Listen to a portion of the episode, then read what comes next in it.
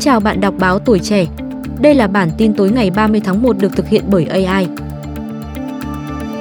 Hôm nay, tình hình giao thông trên đường Võ Nguyên Giáp, hướng cầu vượt trạm 2 đi cảng ICD thành phố Thủ Đức, thành phố Hồ Chí Minh, ùn tắc nghiêm trọng. Từ khoảng 3 giờ sáng 30 tháng 1, rất nhiều xe container đã xếp hàng dài vào cảng ICD Trường Thọ. Theo ghi nhận, tình trạng ùn ứ càng trở nên phức tạp hơn khi vào giờ cao điểm, xe tải, xe hơi dồn ken đặc vào làn hỗn hợp đường Võ Nguyên Giáp để chạy. Có lúc dòng xe kẹt kéo dài hơn 5 km từ cầu vượt trạm 2 về ngã tư MK. Lực lượng thanh tra giao thông, cảnh sát giao thông đã có mặt điều tiết, phân luồng nhưng do lượng xe dồn quá nhiều nên vẫn ùn tắc cục bộ. Trong khi đó, các tuyến đường lân cận như đường số 2, đường Nguyễn Văn Bá cũng bị ảnh hưởng. Xe máy, xe hơi cùng chung số phận và phải nhích từng chút một. Đến 11 giờ ngày 30 tháng 1, tình hình giao thông trên đường Võ Nguyên Giáp, hướng cầu vượt trạm 2 đi cảng ICD thành phố Thủ Đức vẫn còn ùn tắc.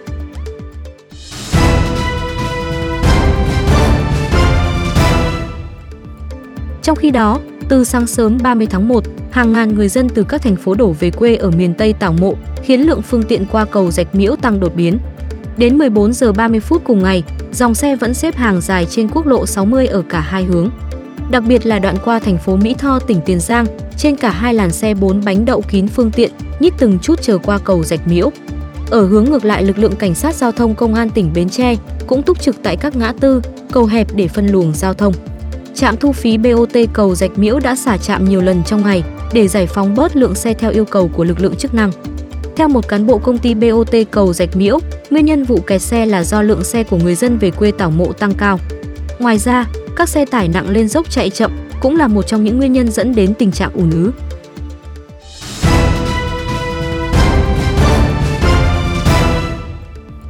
Cũng liên quan tình hình giao thông, đi lại, tại Hà Tĩnh thời gian qua, đoạn BOT quốc lộ 1 qua Hà Tĩnh, mặt đường hư hỏng, xuống cấp nghiêm trọng, tiềm ẩn nguy cơ mất an toàn.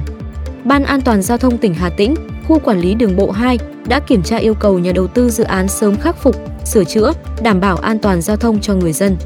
Ngày 23 tháng 1, khu quản lý đường bộ 2 đã có văn bản gửi Cục Đường bộ Việt Nam đề nghị xem xét, quyết định tạm dừng thu phí tại trạm thu phí Bến Thủy.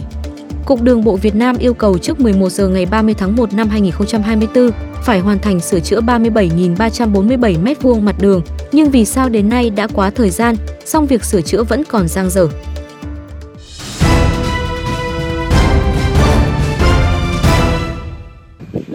Có gì không anh? Lỡ đi làm về tránh xe càng á, mà lỡ đụng phải vỡ đèn xe của anh á. Đó chỗ nào đâu? Đoạn clip thu hút sự quan tâm của cộng đồng mạng bởi sự tử tế của chàng trai nghèo và lòng tốt của chủ xe.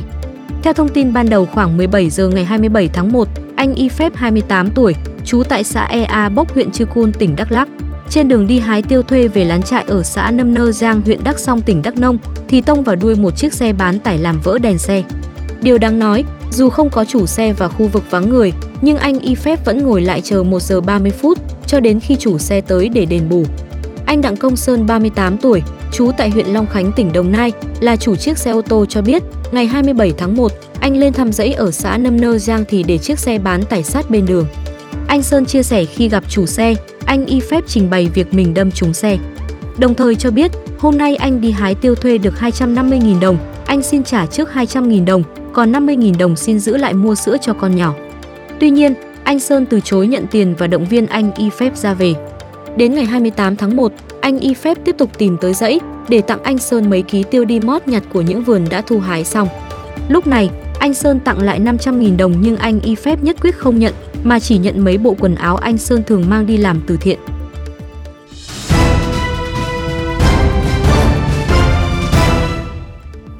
Từ tối 29 tháng 1, trên mạng xã hội Facebook xuất hiện nhiều đoạn clip ghi lại cảnh hai em học sinh đứng ở cổng trường trung học cơ sở Trần Mai Ninh, thành phố Thanh Hóa, cúi đầu chào khi giáo viên đi ô tô vào cổng trường. Sau khi các đoạn clip được đăng lên mạng xã hội, có hàng trăm lượt chia sẻ, bình luận trái chiều. Những đoạn clip này được người chia sẻ cho biết, quay tại cổng trường trung học cơ sở Trần Mai Ninh, thành phố Thanh Hóa ngày 25 tháng 1 và ngày 27 tháng 1, khi nhiệt độ tại Thanh Hóa thời điểm đó là 10 đến 11 độ C. Sáng 30 tháng 1, trao đổi với Tuổi Trẻ Online, bà Trần Thị Phương Lan, Hiệu trưởng trường trung học cơ sở Trần Mai Ninh xác nhận những thông tin, hình ảnh đăng tải trên mạng xã hội là phản ánh về nhà trường. Trường Trung học cơ sở Trần Mai Ninh có 2 cổng, cổng chính trên đường Lê Quý Đôn được phân luồng cho học sinh ra vào, còn cổng sau trên đường Hàn Thuyên được phân luồng cho giáo viên ra vào, nhằm tránh ùn tắc giao thông. Bà Lan cho biết thêm, nhà trường không bắt buộc học sinh cúi chào khi có ô tô ra vào cổng trường. Học sinh trong đội cờ đỏ thấy khách đến trường, thầy cô giáo ra vào cổng thì các em ấy cúi chào. Khi các em học sinh cúi chào thì thầy cô cũng hạ kính ô tô chào lại. Sáng 30 tháng 1, Phòng Giáo dục và Đào tạo thành phố Thanh Hóa cho biết đang vào cuộc xác minh thông tin trên. Phòng đã yêu cầu ban giám hiệu nhà trường báo cáo nội dung vụ việc.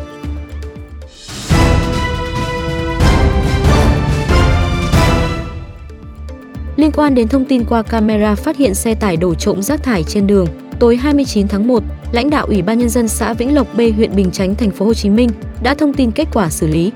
Qua xác minh, người lái xe tải là ông E thường trú tại tỉnh An Giang, nơi ở hiện nay tại quận Tân Phú. Ngày 28 tháng 1, Ủy ban nhân dân xã Vĩnh Lộc B đã mời ông E đến trụ sở làm việc. Ông E trình bày sáng 25 tháng 1, ông lái xe tải đến ấp 6A xã Vĩnh Lộc B, thấy khu vực trống vắng nên có đổ rác thải. Tổ Kinh tế Môi trường phối hợp với Công ty Môi trường cùng ông E đến đường Trần Hải Phụng thu gom phần rác thải do ông E đổ, chuyển đi xử lý. Theo đó, khối lượng rác thải là 320 kg, chi phí xử lý rác do ông E chi trả. Bên cạnh Tổ Kinh tế Môi trường đã tham mưu Ủy ban nhân dân xã Vĩnh Lộc B ban hành quyết định xử phạt vi phạm hành chính đối với ông E với số tiền 3,5 triệu đồng, ông E đã chấp hành nộp phạt.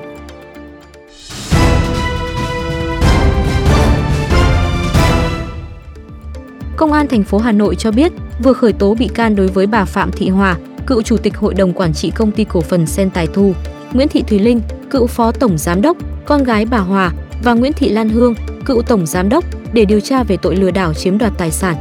Theo điều tra bước đầu, từ đầu năm 2020, bà Hòa cùng con gái do đầu tư vào việc mở rộng các cơ sở của hệ thống Sen Tài Thu trong thời gian dài nên đã vay nợ hơn 300 tỷ đồng. Trong đó tiền gốc khoảng 100 tỷ đồng, tiền lãi 200 tỷ đồng.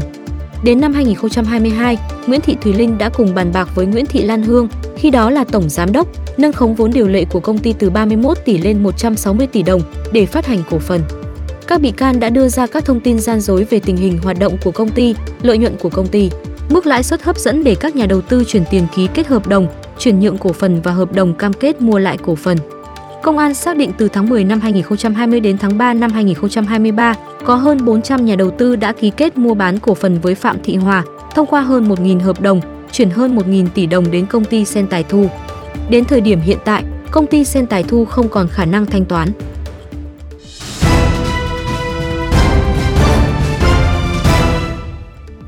Sáng 30 tháng 1, một người đàn ông đang dùng máy cắt vải thì không may ngã xuống nền nhà nghi bị điện giật, sau đó nạn nhân tử vong.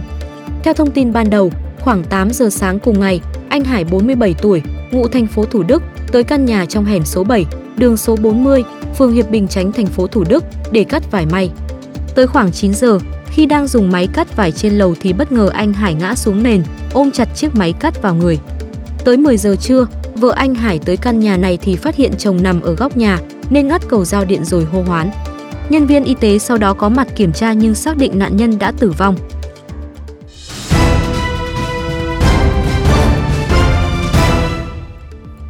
Ngày 30 tháng 1, tại Trung tâm Giới thiệu Việc làm tỉnh Nghệ An đóng trên đường Phong Định Cảng, thành phố Vinh, có hàng ngàn người dân khắp các huyện tới để làm thủ tục đăng ký, tham gia kỳ thi chọn lao động đi Hàn Quốc đợt 1 năm 2024. Trước khu vực phát phiếu thứ tự, đông nghịt người chờ tới lượt nhận số. Một số người ở các huyện xa trung tâm thành phố Vinh như Quỳ Hợp, Quỳ Châu, Kỳ Sơn đến từ sáng sớm nhưng tới gần trưa cũng chưa đến lượt vào làm thủ tục. Lượng người đến quá đông, Trung tâm Giới thiệu Việc làm tỉnh Nghệ An đã huy động toàn bộ cán bộ công nhân viên, dán thủ tục công khai các bước và hướng dẫn quét mã QR code trên điện thoại thông minh. Một người tới đăng ký dự thi cho biết đã đợi tới đêm muộn ngày hôm qua song vẫn chưa nhận được phiếu thứ tự nên phải đặt phòng ngủ lại và đến từ sáng sớm nhưng cũng đã ở số 700. Những lao động đến đăng ký dự thi tiếng Hàn đợt này chủ yếu độ tuổi từ 18 đến 39, trong đó có những người đã đi làm việc tại Hàn Quốc theo chương trình EPS về nước đúng thời hạn theo hợp đồng. Một lao động từng làm việc ở Hàn Quốc cho biết chi phí đi lao động Hàn Quốc gồm cả tiền học tiếng Hàn, vé máy bay hết khoảng 200 triệu đồng. Nếu có công việc thuận lợi thì cho thu nhập 40 đến 50 triệu đồng trên tháng. Trung tâm Giới thiệu Việc làm tỉnh Nghệ An cho hay, những ngày qua có khoảng 4.500 đến 5.000 người tới trung tâm làm thủ tục đăng ký dự thi tiếng Hàn. Đơn vị tiếp nhận hồ sơ chia theo các huyện, thị xã trong 5 ngày, nhưng do lượng người tới đông nên cán bộ đơn vị phải làm thêm cả ngoài giờ để giải quyết cho người dân.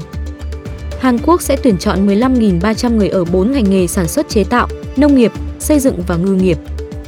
Trước đó, Trung tâm Lao động ngoài nước có công văn gỡ lệnh cấm tạm dừng tuyển chọn theo chương trình EPS tại 8 địa phương thuộc một số tỉnh, thành, trong đó có 3 địa phương của Nghệ An là huyện Nghi Lộc, thị xã Cửa Lò và huyện Hưng Nguyên. Đây là những địa phương có số lượng lao động cư trú bất hợp pháp tại Hàn Quốc từ 70 người trở lên hoặc tỷ lệ lao động hết hạn không về nước đúng thời hạn từ 27% trở lên.